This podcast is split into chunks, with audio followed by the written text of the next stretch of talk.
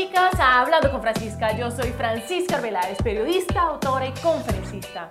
Y en este show aprenderás a dejar el tacón botado, inspirarte, darle vida a tus proyectos y diseñar la vida que quieres.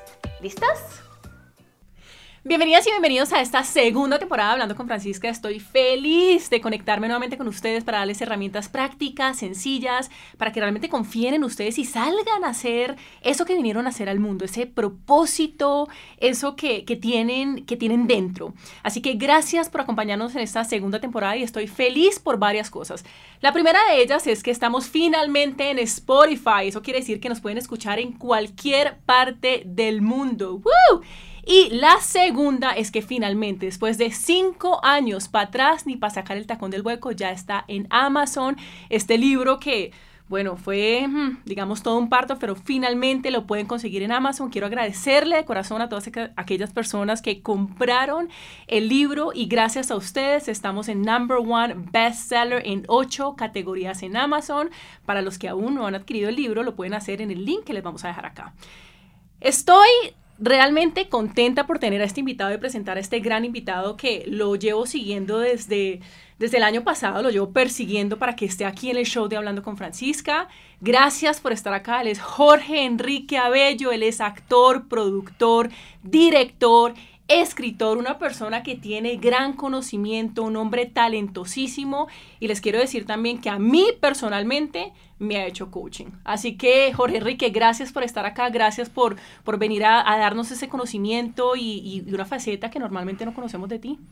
No, mira, Fran, gracias por invitarme. Creo que estaba pendiente de esto hace rato. Creo que lo teníamos que hacer y eh, nada, las cosas siempre suceden entre dos, no entre uno. Entonces, eh, vamos a ver qué, qué conocimiento más bien yo obtengo de ti. Y como dice mi madre, persiste, resiste e insiste. Eso fue lo que hice cuando invité a Jorge Enrique desde el año pasado al show. Y aquí lo tenemos. Así que para todos ustedes, persiste, resiste e insiste. Bueno, Jorge, nosotros en este año de la marca de Francisca Arbeláez y en el show de Hablando con Francisca queremos darle a, nuestra audiencia unos tips, unas herramientas prácticas, sencillas, para que después de ese show puedan comenzar a aplicarlas en sus vidas. Así que hemos decidido este año tener tres grandes pilares. El primero es organiza, el segundo es diseña y el tercero es acción porque yo me he dado cuenta que es importantísimo organizar la casa, en este caso la vida, la mente, para salir a crear esos proyectos que tanto queremos. Entonces, tú eres una persona bien organizada por lo que he visto, eres amigo de mi esposo también, y, justo ayer hablando de, bueno, ¿qué le preguntamos a Jorge? ¿Cómo podemos sacar este conocimiento que este hombre maravilloso tiene? Me decía, Jorge es muy organizado, ¿de dónde viene esa fuente de organización casi que interna que se ve en el exterior? ¿De dónde, ¿De dónde puede provenir el orden? Solo de un lugar, del caos. Mm. Sí, el orden no es per se, el orden existe porque existe caos.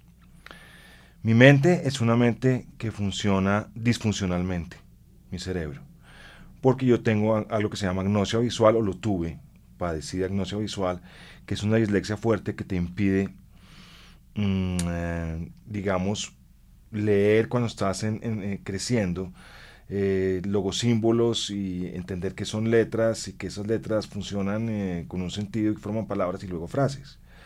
Y eso anula las líneas de tiempo. Las matemáticas, los números son líneas de tiempo y el abecedario son, son líneas de tiempo. Entonces eso hace que, que haya un cambio en la percepción y que no puedas aprender lo que tienes que aprender rápidamente y velozmente como los demás niños. ¿Por qué? Porque no ves lo que ven los demás niños. Entonces eso causa un desorden cuando tienes que expresar lo que ves. Mi cerebro lo que veía eran palitos y círculos separados en vez de, letras. Cuando tienes esa condición, tu cerebro debe buscar para sobrevivir un lugar en el otro hemisferio donde, donde crear ese aprendizaje y que esos palitos y esos círculos se, vuelvan logosímbolos y, y cobren sentido dentro de ti. Es un proceso que es demorado, muy demorado y, cansa, agota al niño. Hay hoy en día gimnasios mentales para que eso pueda suceder de manera tranquila y tú puedas resolverlo. Mi hija lo tenía y lo descubrimos y lo descubrieron después en mí, porque es genético, se hereda. Mm. Ahí fue cuando yo me di cuenta de, ok, mi vida, mi vida estaba pasando una serie de cosas que yo no podía controlar, que no sabía. ¿Cómo qué, por ejemplo? Bueno, yo pensaba que era bruto. ¿Por qué? Porque pese a que estudiaba, no podía lograr eh, un buen resultado. Ojo, ¿eso a qué me llevó? Me llevó a que durante toda la primaria la única forma de destacarme era peleando. Yo estaba en un colegio de hombres. Entonces, como era el último de la clase, de alguna manera me tocaba destacarme, peleaba o inventaba historias. Después dije, no quiero ser el último de la clase cuando entré a secundaria, al bachillerato. Y empecé a buscar métodos para estudiar y aprender. Ahí empecé a organizar las cosas. ¿Cuándo organizas tú? Cuando naufraga el barco. Sí, y llegas a una isla y tienes que organizar cómo sobrevivir. Entonces voy a hacer un, voy a hacer un, eh, techito para protegerme de la lluvia, voy a tratar de cubrirme del frío con estas ramas, voy a hacer un fuego acá, pero lo tengo que hacer debajo de esta hendidura de la piedra para que cuando llueva no, se, no, me moje, ni tampoco me ahogue con el humo, tengo que em, empezar a buscar rutinas para ir a ver dónde caso, dónde pesco, que sí, te organizas es cuando has naufragado. Yo nací de un naufragio, porque nací con esa condición. Entonces me tocó organizarme, pero pese a que me organizaba, no lograba encontrar eh, resultados. Me iba mal, mal, mal, mal, mal, mal. Pero persistí y insistí tanto, como decía tu mamá, que cuando se terminé el colegio había, había tratado de encontrar tantos métodos, había, mira, había, había buscado memofichas, había eh, eh, aprendido a hacer mapas mentales, había buscado varias formas de memorizar, había tratado de entender, estudiado, había tenido profesores, en fin. Que cuando llegué a la universidad, la universidad para mí fue muy fácil, sacaba cinco en todo me va muy bien, muy, muy, muy bien. ¿Por qué? Porque mi mente se sanó a punta de persistir mm. y de buscar un camino correcto y de ordenar la información cuando llegaba a mí. Entonces de ahí nace el orden. Yo para tomar algo tengo que tomarlo organizadamente. De hecho, cuando los problemas son como peleas, como cuando tú estás en una batalla. Es una buena frase, los problemas son como peleas. Claro, y, tú te tienes que enfrentar a varias personas al tiempo. Porque los problemas nunca llegan de a uno. Ojalá los problemas llegaran de a uno. Si llegan todos, se llegan todos. el hueco, sí, se el diente. Exacto. Y vas teniendo una secuencia y una cadena de problemas. ¿Cómo lo resuelves? Para resolverlos tienes que organizarlos. Entonces, por ejemplo, ¿qué decía Miyamoto Musashi? Miyamoto Musashi decía, enfila a, los, a varios contendientes, a varios contendores. ¿sí? Ponlos, entonces, ¿cómo, cómo, cómo los enfilas? te haces tú en una esquina, en un estrecho, donde tú, tu retaguardia esté cubierta, eh, tus eh, eh, em, flancos estén cubiertos y solo te puedan entrar de frente. Entonces, ¿qué hacen los combatientes que te quieren derrotar? Pues toca hacer fila porque no pueden entrar ni a dos ni a tres, mm. solo pueden entrar de a uno. Lo mismo es hacer con los problemas. Colocarte en una esquina y seleccionar uno. Inmediatamente resuelves uno, que eso es orden. Me encanta. Sí, los demás empiezan a solucionar tienen que entrar a la fila. Punto. Pero no trates de resolver todo el tiempo. Todo que es lo que normalmente hacemos, Jorge. Claro, eso se llama desorden, se llama caos, miedo. Es decir, yo no puedo resolver al tiempo, cazar, eh, prender el fuego, eh, cubrirme de la lluvia, encontrar techo, caverna, eh, no. Debo ir por pasos. Y los pasos te van llevando a que todo lo demás haga fila para que lo puedas organizar. Entonces, a mí el caos me llevó al orden. Claro. Tú eres una persona conectada, realmente conectada con su esencia, con, con quién es y como decía ahorita, hemos tenido conversaciones en donde tú realmente me has hecho coaching. Yo no hablo, él habla y me cuenta todo, me dice cómo me ve, qué debería hacer y, y, a mí esto me encanta. Uno cómo se conecta con, porque esa información yo siento que no viene de ti, esa información viene de algo mucho más grande. Uno cómo se conecta con algo más grande que uno cómo se escucha ese famoso susurro en la mañana y cómo se siente en el cuerpo esas decisiones que muchas veces decimos es que yo no sé qué hacer. Realmente es que no es que no sepamos qué hacer, es que no estamos suficientemente conectados con nosotros, con nuestro cuerpo, con algo mucho más grande. Total. Bueno, lo primero que tienes que hacer para conectarte es desconectarte. Mm. Igual que con el caos. Muchas veces tú has oído esta palabra o esta frase, me siento perdido. Muchísimas veces. estoy estancada. Estoy estancado. Entonces, cuando esas frases llegan a ti o tú las pronuncias o las oyes en alguien, es porque es el momento perfecto para la acción. Y el momento perfecto para la acción, lo primero que uno debe hacer es mirar. me siento perdido. Ok, ¿qué debo hacer? Encontrarme. Aceptar que uno se siente perdido. Ok, Sí. en este momento me siento perdido. Perfecto. Está bien. Ujú. Entonces, ¿qué debo hacer? Encontrarme. ¿Y cómo me encuentro? Bueno, esto te va a encantar. Pues me debías Ujú. desayunar, me dijiste, hablando de, de alguien muy cercano a los dos. Sí. Me dijiste, yo creo que uno no siempre sabe o es consciente de lo que uno es y que finalmente es lo que uno representa para otros, ¿verdad? Yo estoy de acuerdo contigo en eso.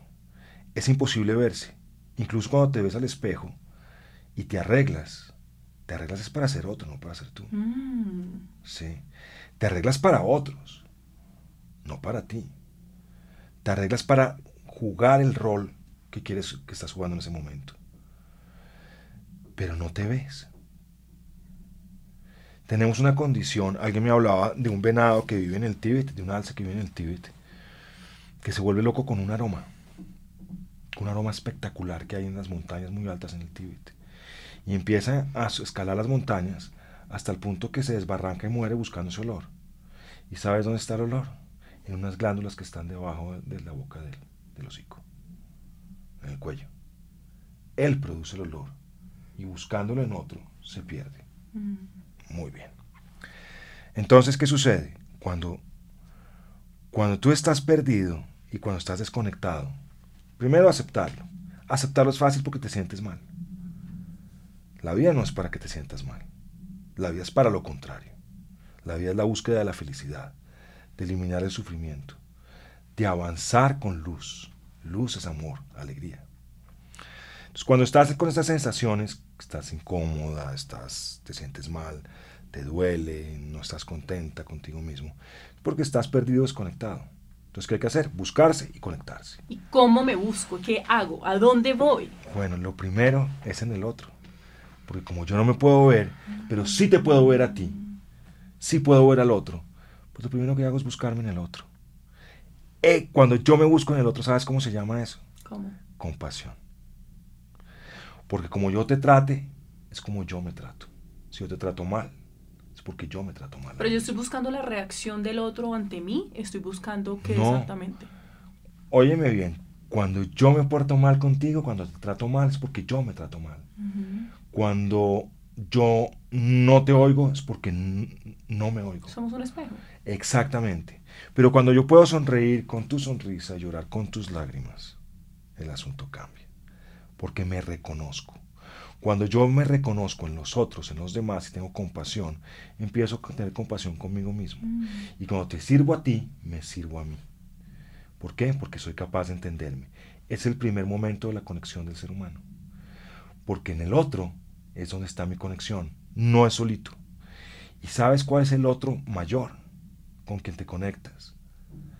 Lo que llaman Mohamed, Yahvé, Jesucristo, Mahoma, Dios o los nombres infinitos de Dios, como diría La energía pensante sin forma. arquitectura, al gran arquitecto, luz, energía pensante, sin forma, lo que tú lo quieras llamar.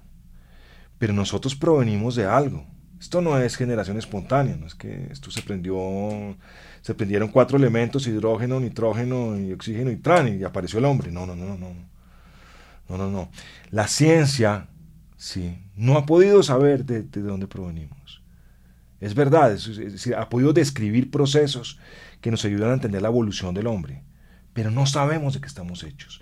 Y lo que estamos hechos es de polvo de estrellas que no comprendemos. Ojo, eso significa que nuestro ADN, nuestro ADN del alma, no me refiero a nuestro ADN, nuestro ácido, eh, eh, ¿cómo es que se llama el ADN? Ácido desoxirribonucleico. Sí, no, no me refiero a ese, sino al ADN del alma. Está conectado con algo mucho más grande. ¿Cómo me conecto con eso?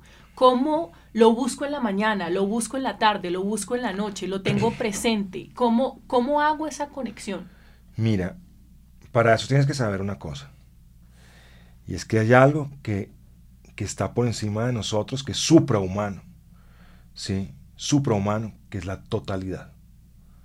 La totalidad está construida distinto a cómo está construida esta imagen de la totalidad o esta representación de la totalidad que es nuestra realidad. Nuestra realidad es dual, malo bueno, luz, oscuridad, eh, fuerzas que se encuentran, juicios. La totalidad es amor. Nada más. Todo lo que contiene el amor. No el odio. No, no, no, no la antípoda de eso, no lo contrario. En este caso, lleno mi corazón de amor.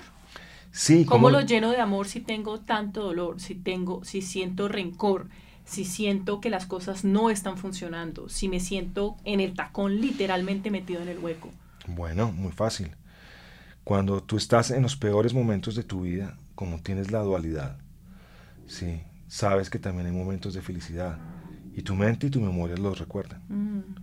Entonces, lo primero que tienes que ir todas las mañanas para cambiar esa actitud es recordar cuando abres los ojos, cuando estás en ese momento de somnolencia, que recién te estás despertando. Que es el momento más importante. Más importante, claro.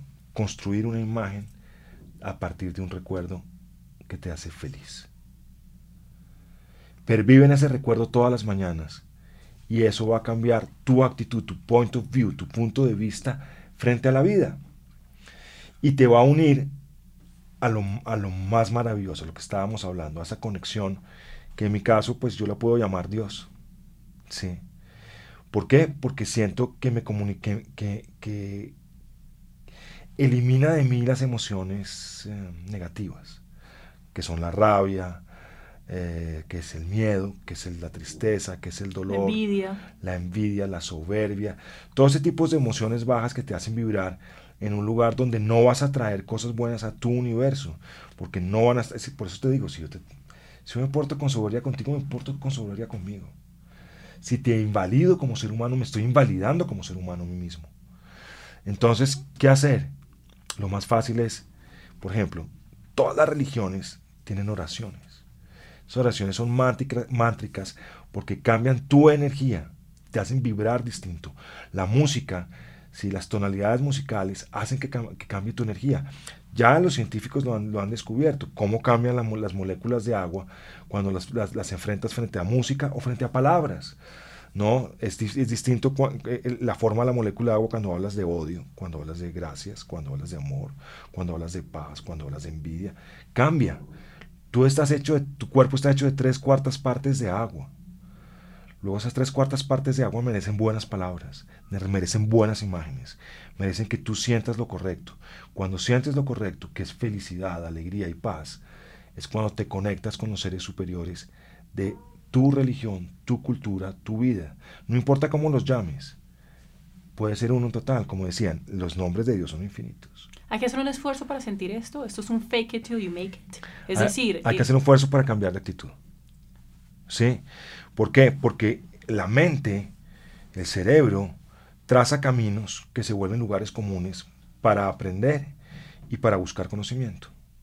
Y tú empiezas a resolver todo de la misma manera. Y si esa manera es negativa, pues tienes que cambiar ese surco. sería un patrón ese patrón aprendido de conocimiento que genera dolor y sufrimiento. Tienes que cambiarlo por otra cosa. Pero saltar a otra cosa no es tan fácil. Tienes que condicionar ese, eh, eh, eh, esos movimientos, esa, esa estructura, ese, ese nuevo correlato de la vida, tienes que estructurarlo con disciplina día a día.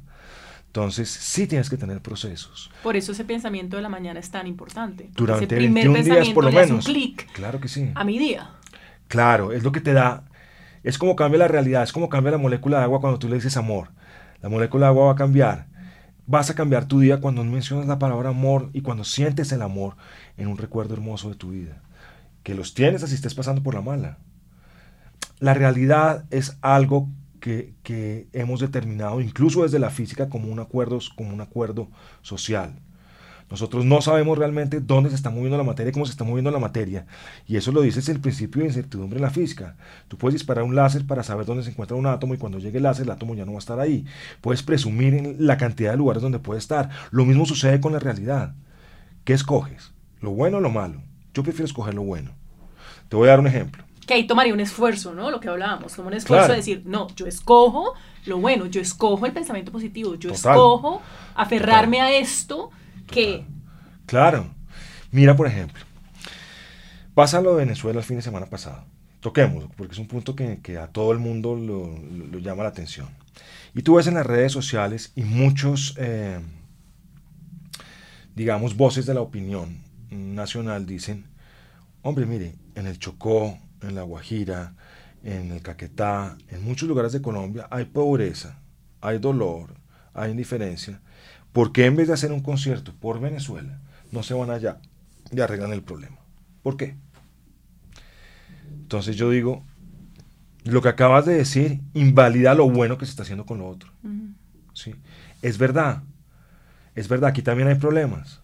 en mi casa hay problemas. Eso no significa que yo no pueda ayudar a, los, a, la casa vecina a arreglar sus problemas. ¿Por qué? Porque es ir viendo al otro donde yo me, donde yo, donde yo me entiendo, donde puedo ver mi falencia y donde puedo encontrarla no es regodeándome en mi sufrimiento y en mí mismo. Claro, eso hace que, seamos conscientes de muchas cosas. Hace que seamos conscientes de cuál que nos duele, que nos hace falta, qué pasa. Pero son situaciones geopolíticas completamente distintas que no vale la pena comparar para invalidar. ¿Sí? Entonces, ¿ahí qué hago? Destruyo. Mi opinión destruye. Ni ayudo en un lado, ni ayudo en el otro. ¿Sí? Pero cuando yo soy capaz de validar y construir a través de lo que estoy pensando con una posición positiva, pues puedo cambiar a través de una realidad la otra. Me encanta. Eso es lo mismo que, es, que, la famosa frase, ni raja ni presta la hacha. no la había escuchado nunca. Sí. Aterricemos esto un poco. ¿Dónde y desde cuándo has encontrado ese conocimiento que aplica exitosamente en tu vida? Claramente tienes conocimiento, tienes mucho conocimiento. Es una persona incluso diría sabia, una persona sabia eh, con, con, con, un, con un don y un toque. ¿De dónde sale esto? ¿Cuáles, ¿Cuáles son esos libros? ¿Cuáles son esas conferencias que ha sido? ¿Cuáles son esos, estos momentos importantes que han determinado la persona que eres hoy? Yo te agradezco el adjetivo de, sabio, pero no, no lo voy a poder recibir por una razón muy sencilla. Porque hoy yo he leído muchísimo más que Aristóteles, Platón, Sócrates y Parménides y no no he construido una idea que cambie el mundo como lo hicieron ellos. Entonces, por ahora, por ahora, tengo mucha información más que sabiduría, entonces no lo puedo aceptar. Por otro lado, no soy mucho de conferencias, pero, y tengo una. Pero vas a ir a una mía, ¿no? Por supuesto. No tengo opción. Pero lo que, te puedo, lo que te puedo decir claramente es que, fíjate, mira, como, como desde que nací no tenía cómo acceder al conocimiento, se me volvió una, una obsesión. A mí también. Obtener el conocimiento. Y lo pude encontrar con algo que no tenía un razonamiento lógico. Y ese razonamiento lógico no existe en un lugar muy especial y es el arte. Porque el arte es la singularidad. El arte es un clásico, ¿sí? Cuando se convierte en algo singular, cuando nadie lo ha hecho, cuando alguien te muestra una vuelta distinta a lo que hay en todas partes. Ahí yo sí, sí podía entender el mundo porque mi alma lo podía leer, mi sensibilidad lo podía leer. Entonces yo tenía un maestro que me decía, Jorge Enrique, nunca busques los lugares comunes odia esas canciones o esos versos que dicen tu, tu boca roja. Idiota, las bocas son rojas, no hizo ningún poema. Sí. Tus labios como rubí, rubí es rojo, a ver. No busques los lugares comunes. ¿Sí? El, qué, qué bello cielo azul. El cielo es azul. No lo, a ver, cuando rompes la regla y la mente como la mía, seguramente como la tuya, que tiene que buscar caminos en diferentes hemisferios para construir otro tipo de lógica, ¿sí? Esas mentes pueden imaginar y pueden darle voz a lo que no tiene voz. Es decir, yo puedo pensar que una piedra puede hablar. Y ese poder lo tenemos todos. Sí, y las piedras pueden hablar. Oh. Ese poder los tenemos todos, por supuesto. Claro que los tenemos, los tenemos todos. Y, tenemos el don de imaginar que el cielo puede no ser azul sino puede ser morado, verde. Podemos imaginar que desde un espejo hay otro que nos mira, que no somos nosotros y que nos cuida, por ejemplo. O podemos imaginar que tenemos alas, ¿sí? o que flotamos en nuestros sueños. Podemos hacer muchas cosas. La literatura te permite eso. Y yo descubrí a través de los libros una manera para salvarme. ¿Por qué? Porque como no entendía la realidad, porque la realidad estaba cifrada a través de las matemáticas, de la física, de la química, pues entendía la realidad que estaba en mi mente, que era totalmente abstracta. ¿Y existe algo como demasiado conocimiento? ¿Uno puede tener demasiado conocimiento? ¿Eso existe? Porque yo siento que entre uno más busca, menos encuentra. Ah, estoy completamente de acuerdo con lo que estás diciendo. Porque... ¡Ah! Llegamos a un punto maravilloso. Una vez te hablé del Tao. Me pusiste a ver una película que aún no me la he visto. Se las voy a recomendar acá. el Tao Te Ching. Son unos versos que provienen del siglo del Renacimiento, como siglo, del siglo XVI eh, o final del siglo XV, entre XV y XVI, japonés. El Tao Te Ching. Son una, una, serie de versos que lo que te están diciendo todo el tiempo es, pare, no busque, deje de, de hacer fricción con el mundo para ser otro, y más bien sea usted, pero para eso siéntese y mire. Eso se dice fácil, ¿no? Eh, aplicarlo es todo un tema. Pues no, te voy a dar, te doy ejemplos de gente que lo ha hecho. El pibe derrama.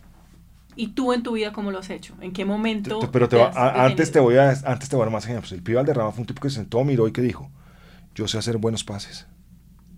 Sé dónde está el hueco. Y los hacía. Tao. Eh, y no se preguntó filosóficamente nada, los hacía. Por ejemplo, Buda. Hay un punto de Buda donde no importa si va para atrás, si, de dónde viene, o para dónde va. Es. ¿Y Jorge Enrique Abello?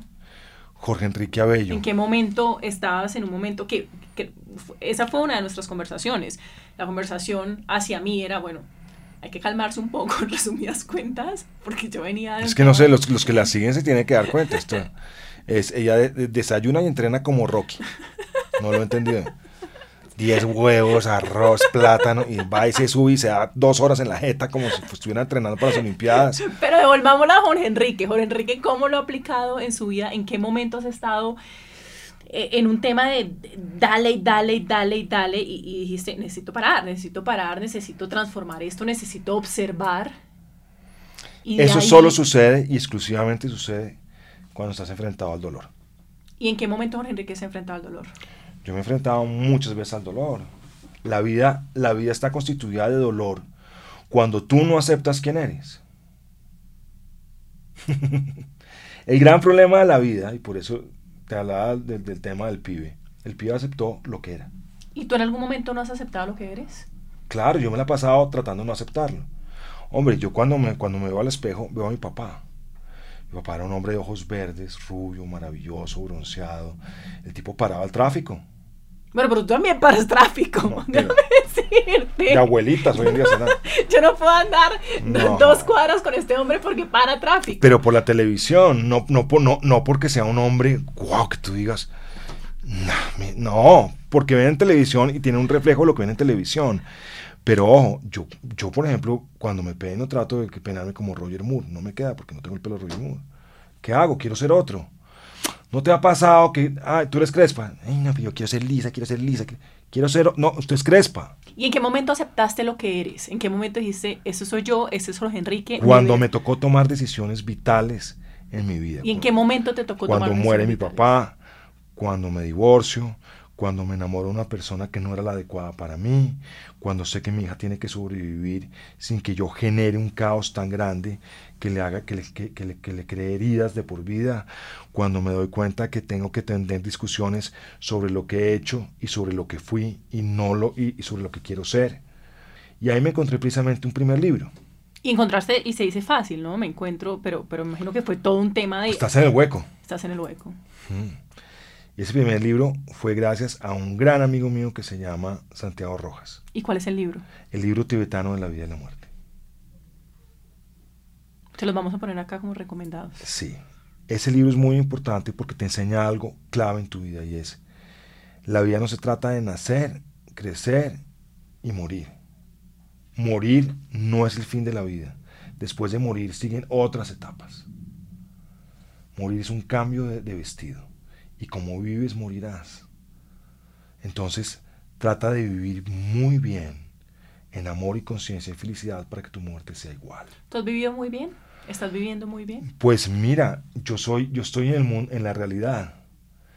Y en la realidad, yo estoy en la dualidad. ¿Qué significa eso? Que sufro, que tengo dolor, que me equivoco, que cometo errores, que tengo pensamientos negativos a veces cuando me levanto, que a veces eh, expreso eh, a través de la acción mis sentimientos negativos y que estoy en una lucha para poder decantar esas emociones y transformarlas en algo mejor que le sirva a los demás. Entonces, si me preguntas si yo, si, ¿qué, soy yo? Soy tan humano como el más humano que está en la calle sufriendo. ¿Por qué? Porque pues las cosas me entristecen, no, no las puedo definir siempre, por más de que haya tenido un camino largo, no puedo darle a todas mis emociones, no les puedo dar el lugar correcto para transformarlas, pero sí estoy en ese trabajo. Haz la disciplina, no la dejo. ¿Pero por qué? Porque en algún momento de mi vida supe que tenía que, que tenía que encontrarme a mí mismo. En ese proceso han pasado muchas cosas. Y lo que más ha pasado es tener la posibilidad de aceptar que la única forma de verme va a ser a través de los otros. Pero no de los otros como un espejo perverso de mí, sino a través de los otros cuando yo les sirvo, cuando yo les doy alegría. Porque cuando yo sano algo en ti, cuando te puedo ayudar. Sanas algo en ti. Claro. Hablemos un poco de propósito de vida, de eso que llaman propósito de vida. Nos quedaron muchos libros por fuera, no importa. Nos quedaron muchos, pero ya vamos a hablar de los libros más ah, adelante. Entonces, eso de propósito de vida o algo que uno siente que quiere en la vida, ¿cómo hago yo, Jorge Enrique, para entregar esos proyectos a la divinidad, a la materia pensante sin forma, a algo más grande que yo, para no salir yo, que yo lo he hecho y, y, y estas han sido nuestras conversaciones, en donde soy yo, yo la que salgo y hago todo esto y realmente uno, uno es un puente, uno es un puente para que las eh, cosas sucedan. Te voy, a, te, voy a hacer te voy a dar una aclaración sobre lo que acabas de decir que me parece muy importante. Cuando uno dice soy yo, cuando dice soy yo el que ha logrado esto, mira lo importante. Que viene de, un resentimiento, ¿no? De una rabia, de una culpa, de un dolor. Claro, ahí es cuando vas a generar la mayor oscuridad de tu vida. De hecho, hay un libro que se llama El corazón de las tinieblas de Joseph Conrad, donde Joseph Conrad nos cuenta cómo arrasaron con África, qué infierno crearon en África a través de, esa, de, esa, de ese sentimiento del hombre de creerse omnipotente. Cuando no hay omnipotencia, porque el hombre no es la totalidad, es la dualidad. ¿Sí? Entonces, Joseph Conrad te lo muestra de una manera impresionante. Cómo el hombre genera oscuridad a través de la negación de Dios eh, en, su, en, su propia vanidad. Si yo soy un berraco. Los momentos más difíciles de un hombre, de un ser humano, son cuando dicen triunfé. ¿Tú has estado ahí? Claro, claro, yo he sido exitoso, he triunfado, he sido premiado, reconocido. Eh, me han dado todo lo, que se le puede dar a un ser humano y a un hombre por ese, por ese reconocimiento. ¿Sí? Y yo he pensado que había sido yo. ¿Y eso qué te causó? Dolor, sufrimiento, aislamiento, oscuridad, tristeza. Casi todos los deportistas, casi todos los artistas, cuando les llega ese momento sucumben y mueren, mueren. Mueren en medio de la pobreza, del olvido y del sufrimiento. Porque no son capaces de decir es que yo no soy eso. Yo soy la divinidad también. Porque yo soy parte de Dios. Soy parte del, del amor más grande del mundo. Entonces, eso que hice es la confabulación, el sueño de un Dios que me sueña y que me hace estar aquí. ¿Cómo saliste a decir yo soy un berraco, a decir yo entrego esto que algo más me dio para yo simplemente cumplir eso que llaman propósito de vida? Bueno, te voy a nombrar un libro para eso. Es el libro de Job. Me lo has dicho muchas veces. Cuando yo leí el libro de Job, que no fue hace mucho además, eh, te quiero contar que entendí eso. Job era el hombre más rico, el primer rico de la tierra, y Dios le quita todo. Porque Job, por ser el hombre más rico de la tierra, pensó que podía aconsejar y ejercer, ejercer la justicia en el mundo. Que venía de él. Exactamente. Y Dios dijo, no, papito. No, así no son las cosas. Entonces, ¿cómo entendí yo eso? Cuando perdí todo. La vida es arriba y abajo. Un día tienes, un día no tienes. ¿Qué perdiste exactamente? Bueno, yo me divorcié, le entregué todo a mi esposa, lo que había trabajado en 18 años, y me tocó volver a empezar. Sí. Entonces perdí una familia, perdí todo mi dinero y volví a empezar de cero. ¿Qué sentiste en ese momento? Sentí que yo era lo suficientemente poderoso para salir adelante. En ese momento, en el, preciso momento donde perdiste todo, ¿sentiste que tenías ese poder en ti? Sí. ¿De dónde salió ese poder? Pues yo pensaba que salía de mí. Y obviamente cuando tomé una serie de decisiones, lo único que hice fue cometer errores. ¿Por qué? Porque mis decisiones estaban fundamentadas. Cuando tú dices eso, eres soberbio. Entonces, una decisión fundamentada en la soberbia, pues te va a traer un dolor muy grande. Una decisión fundamentada en el miedo o en la rabia, como la venganza, te puede traer consecuencias muy graves a tu vida. Una, una decisión fundada en, eh, en cualquier sentimiento oscuro, va a traer solo cosas oscuras a tu vida. ¿Y tú has sentido eso? Pero la oscuridad, decisiones claro, claro, porque la oscuridad es ignorancia. Pero ignorancia de qué? Ignorancia de que lo bonito de la vida es el amor. Y el amor es Dios. ¿Y uno cómo sabe, Jorge Enrique, cuando está tomando una decisión desde ahí? Desde el punto de venganza, de dolor que tú has sentido. ¿Cómo, cómo se siente eso en el cuerpo y cuál es la diferencia entre tomarlo desde ahí y tomar esa decisión desde el amor? cuando sientes que tú puedes cambiar la realidad y afectarla de tal manera que puedes hacer justicia por tus propias manos. ¿Y eso cómo se siente realmente? ¿Cómo, cómo se vive eso en el cuerpo? Eh, se vive, mira, lo que pasa es que te lo voy a tratar de explicar con, con su definición contraria. Cuando yo acepto lo que soy, ya no tengo, ya no tengo que relacionarme desde ninguna emoción baja con nadie. Porque amo, ¿Sí me entiendes? Yo no sé si te ha pasado a ti, por ejemplo, que llega un punto en que tú has tenido una herida con alguien, una gran discusión, un gran momento difícil con esa persona, un gran conflicto, ¿sí? Y decides soltar a esa persona. Sí, yo lo llamo esqueletos en el closet y finalmente... Exacto. Pero decides, oye, este esqueleto en el closet, lo voy a sacar del closet y lo voy a regalar, lo voy a mandar, bueno, lo mando al carro de basura, lo tiro al río o se fue. Pero ya no me pertenece más. Sí, porque los esqueletos en el closet tienen un gran problema y es que se disfrazan. Claro. Y se disfrazan de cosas que cuando tú abres el closet dices, yo no metí esto acá. no, y, cuando lo abro es, como la película que uno lo abre y le cae todo. Le cae todo y le cae y sale un monstruo del closet. sí, que, que, te va a devorar. Pero realmente es un esqueleto disfrazado de lo que tú le pusiste y no te diste cuenta. John habla muchísimo de eso y, termina siendo los disfraces que utilizan, las cosas que guardas, sí, tu inconsciente colectivo, que se visten de lo que...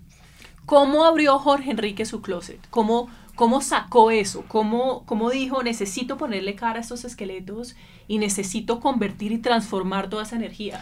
Tú eso no lo puedes hacer si no lo haces a través de la ayuda divina.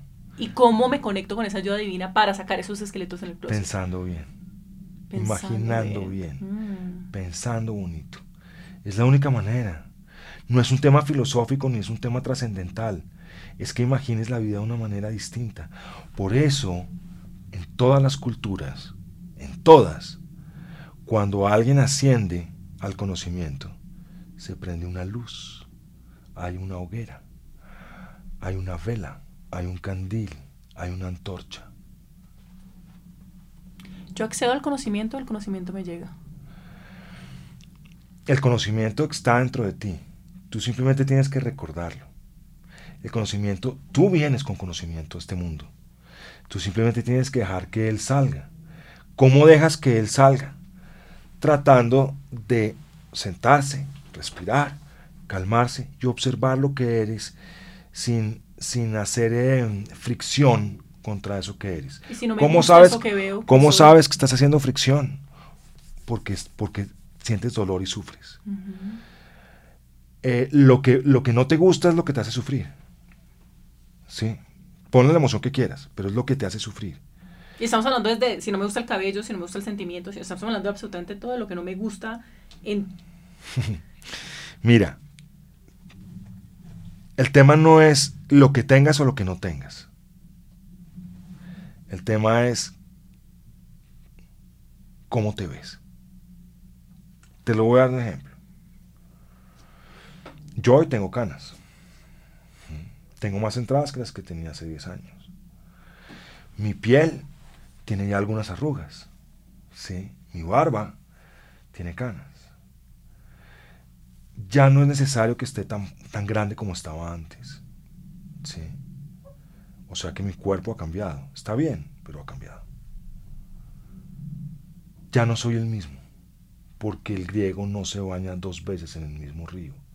Soy movimiento. Me estoy moviendo, como diría la segunda ley de la termodinámica. Me estoy moviendo para, para porque en algún momento me voy a romper. Me voy a romper para hacer otra cosa. Así sea un plato roto, pero sería otra cosa. ¿Sí? ¿Eso qué significa? Significa que de alguna manera es más fácil aceptar el movimiento, la, que estoy en constante transformación, que tratar de perpetuar un estado ideal de la vida. Que es lo que normalmente hacemos. Y por eso llega el sufrimiento. Claro. Estás en movimiento. Lo que hoy es no será mañana. Y lo que, ojo, lo que hoy es no será mañana. Y lo que está pasando pasó ya y luego pasará. ¿Sí? Todo es en simultáneo. Entonces, no vale la pena, realmente no vale la pena que yo me sienta en este mundo a tratar de, de ser perecedero. Eso es torpe si yo soy eterno. Soy imperecedero. Si te das cuenta? Entonces, cuando yo puedo aceptar quién soy y me calmo y entiendo el mundo, puedo navegar en él. Sí. Es como si construyes una balsa para luchar contra la tormenta. Sí. Solo cuando aceptas que eso que construiste puede las condiciones con la madera, los ángulos y todo para luchar con la tormenta, podrás luchar con ella. Y simplemente tendrás que flotar y dejarte llevar. Y ya. Mm, let it flow, let it go. Claro. Juan Enrique, ¿uno cómo se reinventa como actor después de ser el protagonista masculino, escuchen, de la telenovela más exitosa en la historia del mundo, del mundo? ¿Uno cómo se reinventa? Pues mira, yo creo que el gran tema de eso no está en la respuesta, sino en la pregunta. Mm. Más bien uno, ¿cómo se encuentra? Mm, no es reinventarse, es encontrarse. No es reinventarse. Es encontrarse. Cuando tienes la necesidad de reinventarte durante tu vida es porque no te has encontrado. Acuérdate que vamos en un viaje. Esto es un viaje. Donde todo se está transformando constantemente. Donde no somos los mismos que ayer. Entonces, lo que tienes que tener esa perspectiva tuya en ese viaje. ¿Cómo soy pasajero en mi propio viaje? ¿Verdad? Como decíamos desde el principio, casi que tú te encuentras contigo mismo cuando aceptas que eres una parte de la divinidad, que eres parte de Dios. Jorge Enrique se encontró. Yo he aceptado que soy parte de algo mucho más grande. No importa cómo lo quieras llamar, pero algo mucho más grande. Y que hace algo más grande en su totalidad es amor. Por lo tanto, puedo yo producir lo mismo de, de donde vengo, amor. Si yo logro eso, voy a encontrar la verdadera misión de mi vida. Mm. Porque toda la vida, toda la vida tiene misiones. todos tenemos una misión y todos tenemos una ecuación que resolver. Pero solo la podemos resolver con tranquilidad y paz que se encuentra en el amor. ¿Cuál es tu misión? Pues mira, es muy cercana a tu misión que servir. Sí. Ahora, yo tengo una misión personal, pero esa es mía. Es decir, ¿cómo resuelvo yo mis problemas interiores? Y y, realmente la pregunta es, ¿cómo yo llego a quitar los obstáculos que me impiden amar? A mí y a los demás. ¿Y has encontrado respuesta? Sí, he encontrado respuesta. He encontrado respuesta porque lo, lo primero que yo pensé es que era bruto. Tú no quieres ser un bruto. Y tú no quieres ser bruto. ¿Sí? Entonces, por eso yo huía de todas las posibilidades que tenía en mi vida de amar, porque eso porque el amor requiere tiempo, ¿sabes? Requiere vivir cosas, requiere construir confianza, requiere sinceridad, ¿sí? Y una persona que tiene una mala imagen de sí misma, es decir, que se considera bruto, pues no puede ofrecer Yo también eso. me consideraba bruta. ¿Viste? Y es muy difícil ofrecer amor porque te dices, Dios mío, si el amor requiere todo eso, y sobre todo si requiere tiempo, en el tiempo descubren que soy bruto. Entonces yo les daba mi mejor versión, rapidito, y corría. Pero eso hace que, te conviertas en una cosa que no eres. Puede ser que un don Juan. Pero eso no es lo que soy yo realmente. Eso era una forma de lo que era. Un peleador cuando pequeño. Realmente me tenía que dar en la jeta con todo el colegio para demostrar que yo valía. Sí, tenía que hundir a otro a golpes para demostrar que yo era mejor. Cuando realmente lo que tenía que encontrar era que yo era un hombre capaz de imaginar porque no era capaz de sumar. Que es igual de valioso sumar, además, imaginar. Entonces, ves, cuando no acepto lo que tengo y lucho contra eso, lo único que voy a generar es sufrimiento. Y el sufrimiento es la condición a la cual no venimos, es la que tienes que resolver. Porque tú vienes a ser feliz y hay que ejercer esa felicidad. Hay que ejercerla de verdad. Hay que ejercerla todos los días. Hay que brillar en esa felicidad. Hay que amar en esa felicidad. Hay que construir cosas buenas en esa felicidad. Hay que imaginar Colombia mejor en esa felicidad. Hay que imaginar nuestro mundo mejor en esa felicidad. Hay que dejar de invalidar a los demás en las redes sociales. Hay que dejar de destruir. Hay que dejar de dañar al otro. Hay que dejar de, de juzgar. Uno es parte del problema o parte de la solución.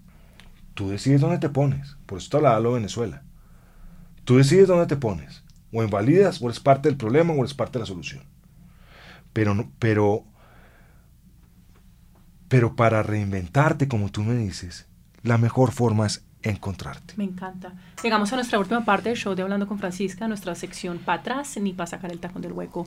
Juan Enrique, me imagino que sabes perfectamente que te estoy hablando porque tú caminaste en tacones. Ah, sí. En los tacones de Eva. ¿Cómodos Sí. o incómodos? Incomodísimo. Pregunta, preguntas, preguntas cortas, respuestas cortas. ¿Estás listo? Sí. Una película que te conmovió inmensamente. La última, Roma. Un libro que todos debemos leer. El corazón es de las tinieblas de Joseph Conrad, Ana Karenina de León Tolstoy y la Biblia y el libro tibetano de la vida y la muerte. Tu frase de vida. Ame, ¿Cuál? ame. Wow. Algo que sí o sí tienes que hacer todos los días. Pensar bonito. Una canción cuando se te mete el tacón al hueco. Yo era un hombre bueno, si hay alguien bueno en este lugar, ¿De quién? pagué todas mis deudas, pagué mi oportunidad de amar. Charlie García. Juan Enrique, un último mensaje a todas las chicas y a los chicos también que nos escuchan aquí en Hablando con Francisca, que en este momento se están encontrando, se están conectando, están diciendo, yo sé que nací para algo grande, yo sé que tengo el potencial. ¿Cuál sería tu mensaje? Cuando estén desesperados, cuando todo esté oscuro, cuando la tormenta llegue a ti, cuando la niebla tape todo, cuando no sepas eh, si estás subiendo la escalera o la estás bajando, cuando no sepas en qué punto de tu vida estás, cuando eres naufragado, cuando la brújula se rompió, cuando no tengas otras posibilidades porque estás, te sientes solo, cuando te sientes abandonado, desintegrado, cuando te sientes absolutamente devastado, golpeado en el suelo, caído, estás en el mejor momento de tu vida. No lo olvides, porque es el momento preciso, el peldaño anterior para descubrir quién eres. No te lo pierdas. No pienses que es una maldición. No pienses que Dios fue injusto contigo. No pienses que la vida es injusta. No pienses que esto te pasa por, por, por malo o por culpable o por lo que sea. Piensa que es el momento de sentarse y observar qué hay. Y si lo haces, si te tomas un segundo en medio de la tormenta para observar, descubrirás lo mejor de ti y prenderás la luz. Porque la luz no está en faros por fuera, la luz está en tu faro interior. Préndela. Que sigas descubriendo lo mejor de ti. Te auguro muchísimos éxitos, que tengas una carrera brillante, que seas muy, pero muy feliz. Muchas gracias por esta entrevista. A ti, a ti, espero que sea el principio de muchas charlas. Y te invito a una de mis conferencias, por supuesto. Pues iré, caramba.